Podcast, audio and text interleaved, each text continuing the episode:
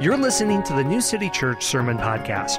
We exist to love God, to love our neighbors, and to make known the good news of Jesus Christ. To this end, we seek to cultivate a spirit filled, gospel centered community that multiplies disciples of Jesus in churches for the glory of God, the joy of all people, and the good of the city. If you'd like to learn more about New City, including service times, discipleship pathways, and opportunities to serve and fellowship with us, please visit us online at newcitykc.org.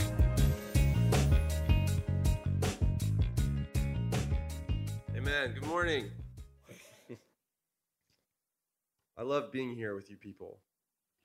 I do. I love this church. Thankful for each of you. Um, it's a blessing to be here to bring uh, God's word to you. Um, and so uh, I'm sure for most of you, like me, I love trees. I love trees.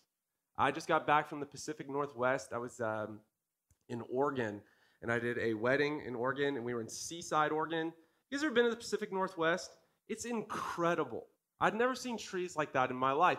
And I'm guessing for many of you, you probably have trees in your life that mean a lot to you. Maybe a tree in your parents' front yard, or uh, the pine trees in Georgia. I had a friend in college who lived in Georgia, and these pine trees in Georgia, man, they're so straight. They grow to the sky. Uh, the tree next to the gazebo where I asked my wife to marry me. We all have trees that are important to us, and they're beautiful to look at, right? Just a quick plug. Maybe slow down your life and stare at a tree for a little while. I think, I think it'll benefit you. Uh, I think so much of the beauty of the world just kind of flies past our face without us really recognizing the beauty of the world in which we live. So maybe take a minute today and look at a beautiful tree, especially during the fall, right? As the trees are changing. Take a second to look. Uh, and then, so uh, we're walking through the Bible, as Scott said earlier, and we come to this part in, in Genesis chapter 3 where there's two very important trees in the garden. Two very important trees. And so, over the last couple of weeks, we've started this journey through Genesis with the creation of the world.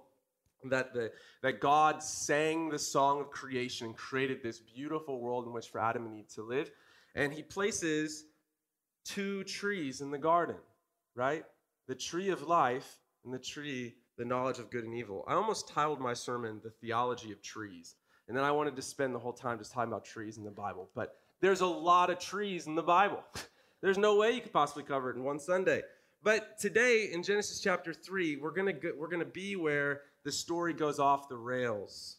God has created this perfect world for the pinnacle of his creation to live in, and they make an awful choice that has implications for all of us and for the rest of time. So, back to these trees. Look at, if you will, uh, Genesis chapter 2, verse 9 with me. That's where we're going to start. Then we'll work into Genesis chapter 3. Genesis chapter 2, verse 9. And it says, And out of the ground the Lord God made to spring up every tree that is pleasant to the sight and good for food. The tree of life was in the midst of the garden, and the tree of the knowledge of good and evil. And look again at Genesis uh, chapter 2, 15 through 17. It says, The Lord God took the man and put him in the garden to work it and to keep it. And the Lord God commanded the man, saying, You may surely eat of every tree of the garden, but of the tree of the knowledge of good and evil you shall not eat. For in that day that you eat of it, you shall surely die. So every day, Adam and Eve were welcome to eat from the tree of life.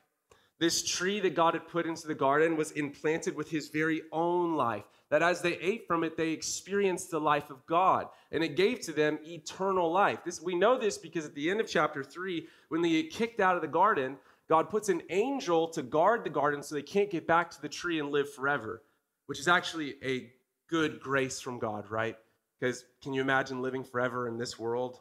Just in sin and destruction no, this is a grace from God. So we're not able to eat from it, but we know that they could every day, in their sinlessness, come to this tree and eat of it. But on their way to this tree of life, they passed by another tree, the tree of the knowledge of good and evil. And this tree represents humanity's ability to do what is right in their own eyes. Adam and Eve in the garden have no concept of evil, right? There is no sin. Sin does not exist in the garden. They don't have a concept of it. They live in perfection, walking with God in the cool of the day, experiencing nothing but His grace and their place in the garden as the beloved of God. Sounds good, right? Sounds really good. They are restricted from one thing. Only one thing. They're restricted from one thing. Don't eat from the knowledge of good and evil, the tree of the knowledge of good and evil. And this is where we meet the serpent in chapter 3. So, first point this morning the temptation. And we're going to read uh, Genesis chapter 3, 1 through 7, and hopefully it'll be up on the screen for you as well. Uh, Genesis chapter 3, 1 through 7. It says, Now the serpent was more crafty than any other beast of the field that the Lord God had made. He said to the woman, Did God actually say, You shall not eat of any tree in the garden? And the woman said to the serpent, We may eat of the fruit of the trees in the garden. But God said, You shall not eat of the fruit of the tree that is in the midst of the garden, neither shall you touch it, lest you die. But the serpent said to the woman, You will not surely die. For God knows that when you eat of it, your eyes will be opened and you'll be like God, knowing good and evil. So when the woman saw that the tree was good for food, and that it was a delight to the eyes, and that the tree was to be desired to make one wise, she took of its fruit and ate. And she also gave some to her husband who was with her, and he ate. Then the eyes of both were opened, and they knew that they were naked, and they sewed fig leaves together and made themselves loincloths. So, just off the bat, this is a familiar story to many of you, right? If you grew up in the church, you've, you've heard this story of the temptation. It's always, what's the fruit always symbolized as? It's an apple. Is there anywhere in the Bible that says it's an apple? No, it's just a fruit. I'm, I'm hoping that in the Garden of Eden, on this tree, the fruit looked cooler than an apple. Not that there's anything cool, wrong with an apple, but I'm guessing it looked different. But there are a couple things that are worth noting here. Uh, do you notice that in this text that there are two temptations? Look again. Look at the back half of verse 1 again. It says, Did God actually say, You shall not eat of any tree in the garden? And do you see that Eve is able to refute this temptation? She emphatically tells the serpent that not only is she not allowed to eat of the tree, she isn't even allowed to touch it, because upon doing so, she will die. Now, look at the second part of the temptation in verse 4. Uh, it says, But the serpent said to the woman, you will not surely die. For God knows that when you eat of it, your eyes will be open and you will be like God, knowing good and evil. See how crafty this serpent is here? Initially, the serpent goes after Eve's mind. I really appreciate Scott's prayer just a minute ago that even this sermon this morning would make a transition from our mind into our hearts and our spirits, because this is something that Eve really misses, right? In her mind, she is able to refute what the serpent says. He says, Hey, did God actually say you can't eat of that? And she says, Yeah. Yeah, God said I'm not allowed to touch it. says, Don't touch it, you're going to die. But then the serpent goes after Eve's understanding of the heart of God for her. In the Jesus Storybook Bible, the question from the serpent is Does God really love you? Eve, God is holding out on you.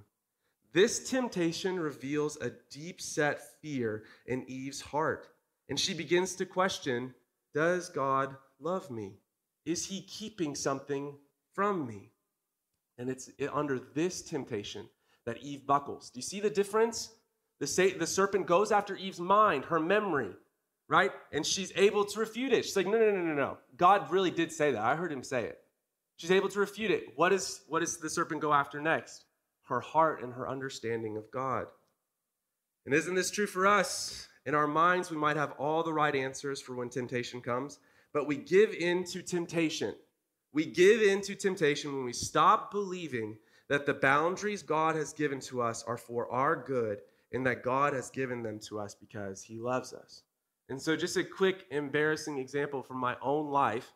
Uh, on Monday morning, Monday afternoon, um, this is uh, this isn't my full time gig here at New City Church. So I'm a I'm a full time teacher at a school, and then I'm here uh, part time. And so, you know, preparing a sermon's a lot of work.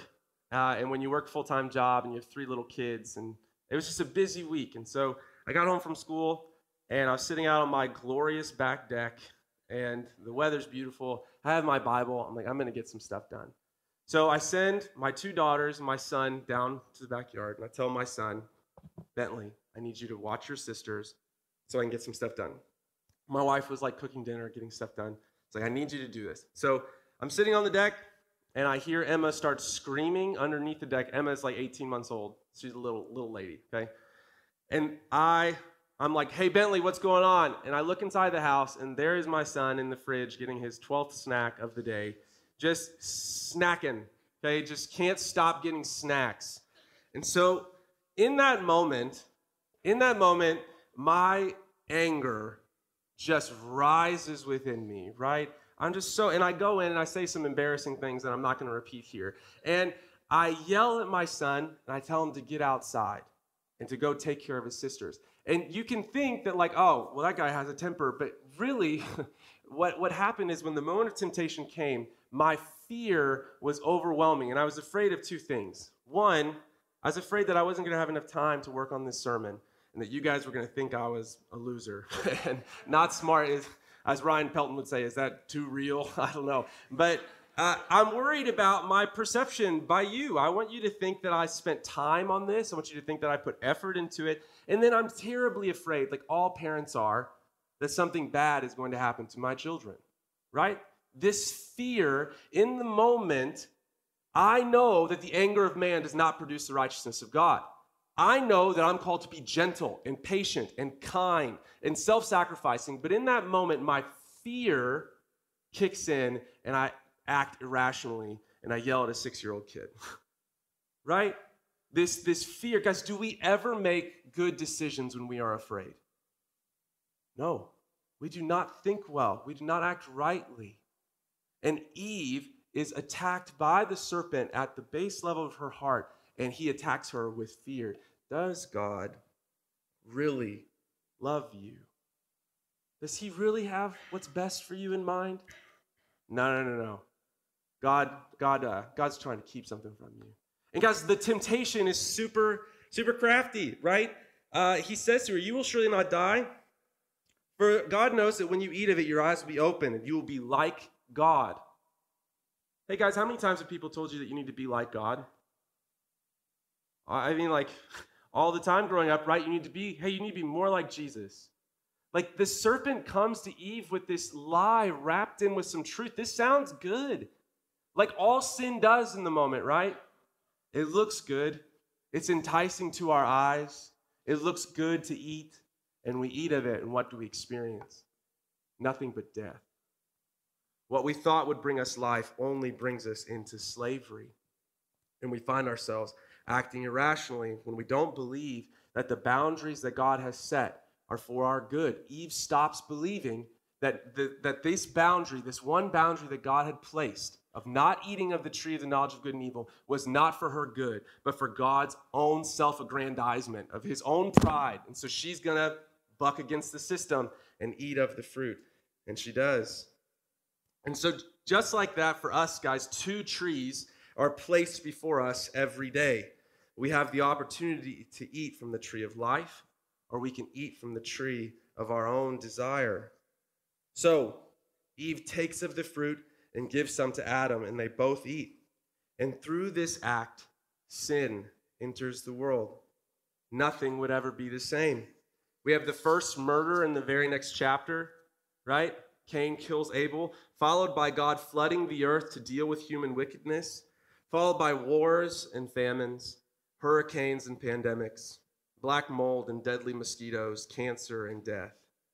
But even worse than all of those things is that this sin would separate us from God. God in His holiness cannot dwell where sin is. The world in this moment feels irreconcilable, lost, completely lost. Adam and Eve have blown it. It's over, man. Game's over. But God does not leave us without hope. Amen. It's such good news. Oh man, it's such good news. God does not leave us without hope. And so that leads to point number two the promise. So Adam and Eve feel the weight of their sin and they are filled with shame. Right? What's the first act that Adam and Eve do upon learning that they're sinful, that they've messed up? They go and they try to cover themselves and they try to hide from God which is just ironically funny, right? That these people are like, yeah, yeah, let's go run into the forest and somehow God won't find us. Come on, guys. We, And we can laugh. It's like laughing at Israel when we read in the Old Testament, like, oh, dumb Israelites could never figure it out. And then we're just like living the exact same way, like doing the same stuff. We just have different idols. Our idols look different. So Adam and Eve feel the weight of their sin. They're filled with shame. They make clothes from themselves from leaves and attempt to hide from God in the garden. And of course, God finds them. Look at chapter 3, verse 11. Chapter 3, verse 11. It says, He said, Who told you that you were naked? Have you eaten of the tree which I commanded you not to eat? The man said, The woman who you gave to be with me, she gave me the fruit of the tree, and I ate. So we already got some blaming going on here. Then the Lord God said to the woman, What is it that you have done? The woman said, The serpent deceived me, and I ate. Nobody's taking blame yet, right? It's everybody else's fault. Man, how often do we do that? I got mad at my son, not because I have an anger problem sometimes, but because my son is annoying, right? We, we deflect onto other people. Uh, the serpent deceived me, and I ate. The Lord God said to the serpent, Because you have done this, Cursed are you above all livestock and above all beasts of the field. On your belly you shall go. Uh, let your imagination run wild with that. What did the snake look like before this? Uh, was he standing up? Did he have legs? Uh, it's fascinating. These, these texts are, there's a lot in here. Uh, on your belly you shall go, and dust you shall eat all the days of your life. And this, guys, this verse, Genesis 3.15, is one that you could, you could spend a lot of time focusing on here. It says, I will put, this is God talking to the serpent, right? He says, I will put enmity between you and the woman, and between your offspring and her offspring. He shall bruise your head, and you shall bruise his heel. Uh, verse 15 is one of the most hopeful verses in the Bible. Now, it's kind of shrouded in a metaphor, right? What's this stuff about heel and bruising and heads? But this is what, what Jesus is getting at. It's sometimes called the meta narrative of Scripture. It's the overarching theme of the whole Scriptures. And do you see what's being said here? Satan is being addressed by God, and God makes this incredible promise in the midst of this terribly dark moment that there is going to be one, an offspring of the woman, who is going to come to crush the head of the serpent. There is going to be one who comes that is going to take care of human sin. Uh, Isaiah 11, verse 1. This is a, a, a, verse you hear a lot, especially at Christmas time. It says, There shall come forth a shoot from the stump of Jesse, and a branch from his roots shall bear fruit. There is a new tree of life coming, one that will grow up from the seemingly dead stump of human wickedness and evil, a tree that will grow and offer us again a way to be with God, to experience his presence, and to be able to be with him forever. But look again at verse 15. It says that uh, this one, this offspring of the woman, that his heel will be bruised. And what does that mean? What does it mean that his heel is going to be bruised? We can understand that this one who's coming is going to crush the head of the serpent. It's going to be Jesus, the Messiah, right? Who's going to live the life that we could not live and die the death that we deserve so that we could go free, crushing sin, death, and the devil. But how is his heel going to be bruised? It's going to experience death, physical death, separation from his Father for the first time in eternity. Uh, listen to Isaiah 53 5. It says, But he was pierced for our transgressions, he was, he was crushed for our iniquities. Upon him was the chastisement that brought us peace, and with his wounds, or by his wounds, we are healed. Christ is hung on a tree, experiencing physical death, and for the first time ever, a separation from God the Father. Jesus experiences the worst that this world has to offer. He bears in his body the marks of Genesis 3:15. His heel was bruised in the wounds in his hands, his feet, and his side. But guys, what's more important, your head or your heel? Your head.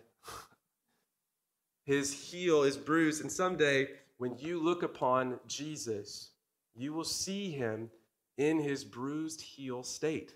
You will see the wounds in his hands. You will see the wound in his side. He bears in his body the mark of what he's done for us. I, for some reason, within Christian faith, we have come up with this very disembodied Jesus that is some kind of like flowy angel. I don't know I'm doing my arms here, but it's like a flowy angel kind of guy. No, you will meet a physical presence in Jesus, and you will be able to put your fingers in the holes in his hands and in his side. His heel will be bruised. Genesis 3:15 uh, sets this up for us, and this is one of the most beautiful parts of our faith as followers of Jesus. We do not believe in a God who remains se- separate from us in our suffering. From the very beginning there is this promise in Genesis 3:15 that one would enter into our broken world and crush the head of the serpent, securing freedom and life for us forever. This is from the very jump, man. It's from the start. But it would come at a cost. It would cost Jesus his very life. So, Jesus in his life always picks the right tree. He always picks the tree of life to eat from. He enjoys the presence of God. He dwells securely in who he is and, and what he was called to do. You can think back to the temptation of Satan, right? When, when Satan comes to tempt Jesus, Jesus withstands those temptations and every other temptation. Well, why? So that he could be holy, so that he could be a holy sacrifice for us. Because guess who's not holy? You and I. We've messed it up, man, right? We, and we feel the weight of this. And this isn't me up here, you know, just trying to remind you how awful you are. You already know. and what's worse is that God knows better than you do how awful you are. And man, this is one of the most beautiful parts of the scriptures is that God sees all of you, sees every part of you and he still loves you. Such hopeful news for us this morning. Nothing is hidden from God. We're not hiding anything. He sees you. Uh, Matthew chapter 5, Jesus is starting the Sermon on the Mount in verse 1. It says, And seeing the crowds, he went up and he sat down and he taught them. He saw them and he sees you. And this is the, the scandal of the gospel, right? That you are more deeply flawed than you could ever know that you are more loved by God than you could possibly ever imagine. And that's the good news of the gospel. And it is through his life, through Jesus' life and death, that we are welcomed back into the life of God. We're welcomed back into this life. 2 Corinthians 5:21, for our sake he made him who knew no sin, so that in him we might become the righteousness of God. Christ takes your sin upon himself. The very promise from Genesis 3:15 is going to be woven throughout all of the Bible to lead to Jesus. And he's going to pay your price. Jesus on every page is not some cute tagline we came up for this sermon series. It really is the story of the whole Bible. That in the darkest moments of human existence, Christ is present, moving and working. He is there at the beginning of creation, bringing order to chaos, and He is in the garden dealing with the fallout of human sin, not through abandoning His creation, but promising that one day He would come to crush the head of the serpent and restore us to Eden. And we know how the story ends, don't we? He really does it. Israel's long awaited Messiah is the God man, Jesus. He really did what he said he was going to do. This is the source of all of our hope. Amen? This is the source of all of our hope that Jesus fulfills the promise that God makes here in Genesis 3:15 that one would come to crush the head of the serpent. The head of the serpent has been crushed through Christ's death and resurrection, but we also know that we live in the already but not yet right? We have been saved, but have we experienced uh, resurrection yet? No. And do we live in a fallen world? Yeah, we feel the weight of this, right? Guys see these like horrific pictures from Florida, massive hurricanes ripping people's houses off the ground. I mean, it's just it's awful. Or you, you know, scroll the news for five minutes and just realize how bad things can be and how bad things are because of human wickedness and sin. But our hope is that as we grow in love for Jesus, that we are better able to withstand the temptations of the devil. That when he comes to us to tempt us, that we can say no. Oh man, when we gaze upon the beauty of Jesus and we experience his goodness, that should fill us with a desire to be able to recognize garbage right? That if like so I, I was i fell in love with my wife like in high school. Well fall in love is a loose term here. I don't know what that i was 16 years old. But uh, i was really into this girl in high school. And uh, i wanted to be with her all the time right? I wanted to spend time with her. I was a little weird. She didn't like me for like a whole year and so I would find her outside of each of her, I memorized her class schedule, and I would come grab her backpack and carry it for her. And miracle of miracles, it worked. she couldn't say no. But if I loved this girl, I wanted to be with her. And so, how ridiculous would it be for me to walk down the hallway and like smack her in the back of the head with a textbook? Would that be good? Would that, would that help our relationship grow? No, I saw the beauty of who she was and I wanted to be near her. And so anything that would have put any kind of block between that, any kind of separation between us, I was like, no, I don't want to do that. I don't want that.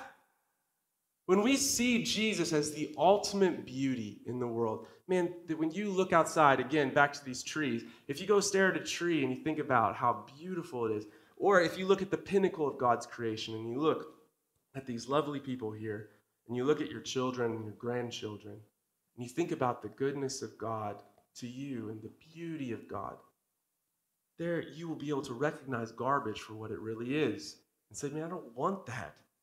I want Jesus. I want to be close to him. I want to feel his presence. I don't want that. We're able to say no when those temptation comes. So, just a couple of points of application here this morning. Um, for how does Genesis 3 impact the way that we actually live this week? What does this mean for us as we step into our jobs tomorrow, as, as we go back to being engineers and nurses and teachers and moms and dads? What does this mean for us? The boundaries, this is number one. The boundaries that God places on our lives are for our good. The boundaries that God has placed on our lives are for our good. God is not just concerned with you saying a prayer when you're five years old, not screwing up too much, and then going to heaven when you die.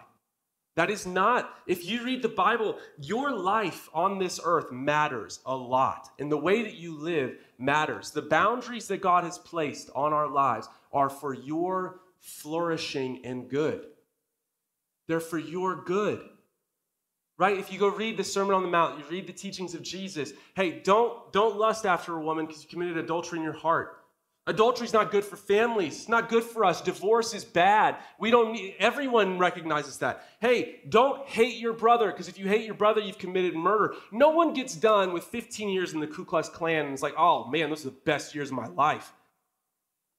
Evil strips us of our identity as humans we are made in the image of God and made to bear that image out in the world that we live in. The boundaries, when you read God's word and you read of who you are called to be, this is coming from the best advice giver ever. It's coming from the mouth of God. And He made you and He knows you. And so the boundaries that He sets for you are for your good. And when we stop believing that they're for our good and we start believing that God is holding out on us, we find ourselves back in Genesis chapter 3 in the same shoes as Eve. We say, No, I'm going to do it my own way. I'm going to get what I want.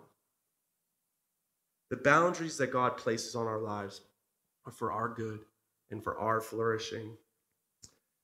Number two, when we fall into sin, because we will, we do not have to walk in shame.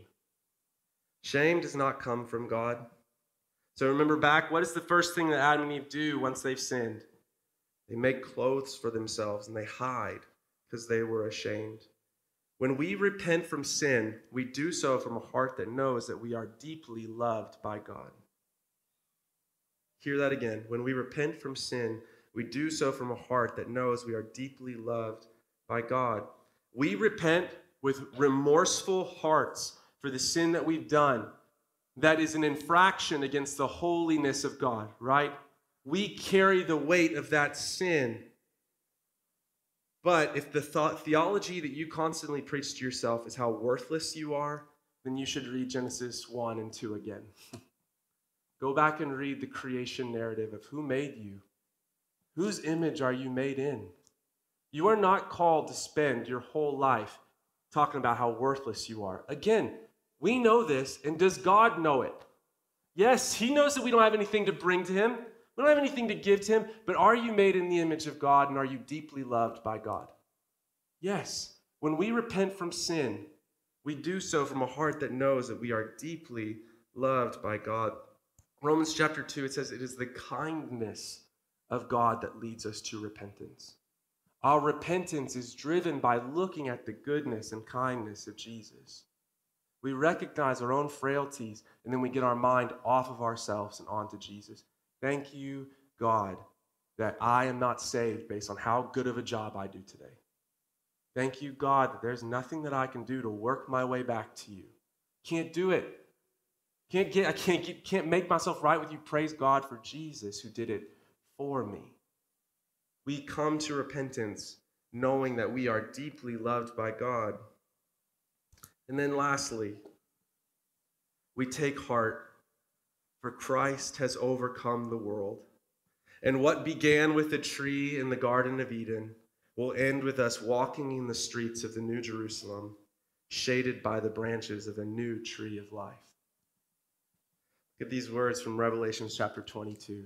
We're jumping ahead all the way to the end here. says, And the angel showed me the river of the water of life, bright as crystal, flowing from the throne of God and of the Lamb. Through the middle of this street of the city, also on either side of the river, the tree of life, with its twelve kinds of fruit, yielding its fruit each month. The leaves of the tree were for the healing of the nations. No longer will there be anything accursed, but the throne of God and of the Lamb will be in it, and his servants will worship him. They will see his face, and his name will be on their foreheads, and night will be no more. They will need no light of lamp or sun, for the Lord God will be their light, and they will reign forever and ever. What began with a tree will end with a tree. And we will bask in the shade of the tree of life as we feast forever on the goodness and the glory of God. In perfection, no more temptation, no more sin. Perfect communion with God, back to Eden. Let your heart long for that this morning. Let your heart long for a day when you'll be free from sin and dwell with God forever. And every week, uh, when we come to this table, we come uh, to have a physical representation of what we believe that Christ has done for us, that his body was broken for us and that his blood was spilled for us. And because of that, we have a way to know God. That all of the sins that we've committed, they're wiped out in the avalanche of God's grace. And so this morning, if you're a follower of Jesus, uh, New City, we, we come forward and we break off a piece of the bread and we dip it in the cup. And there's allergy free options in the middle or cups that you can take if you're not comfortable with that. Um, and so there'll be people on either side to serve this to you. Uh, but as we take of this, um, sometimes, along with everything that we do, uh, we can be, get so into the habit of doing something that we kind of stop to reflect upon what we are doing. Uh, so if it's all right with you guys, we're going to, well, I don't care if it's all right with you or not. Um, we're just going to take a moment before I pray. And uh, I just ask for you to think about are there things in your life that unrepentant sin, things that you need to deal with before God to make our hearts right with Him, knowing, guys, that as we come to repentance, that you are not ever shunned by God. He does not shame you, He does not guilt you, but He welcomes you back with open arms. So we're just going to take a moment and then I'll pray.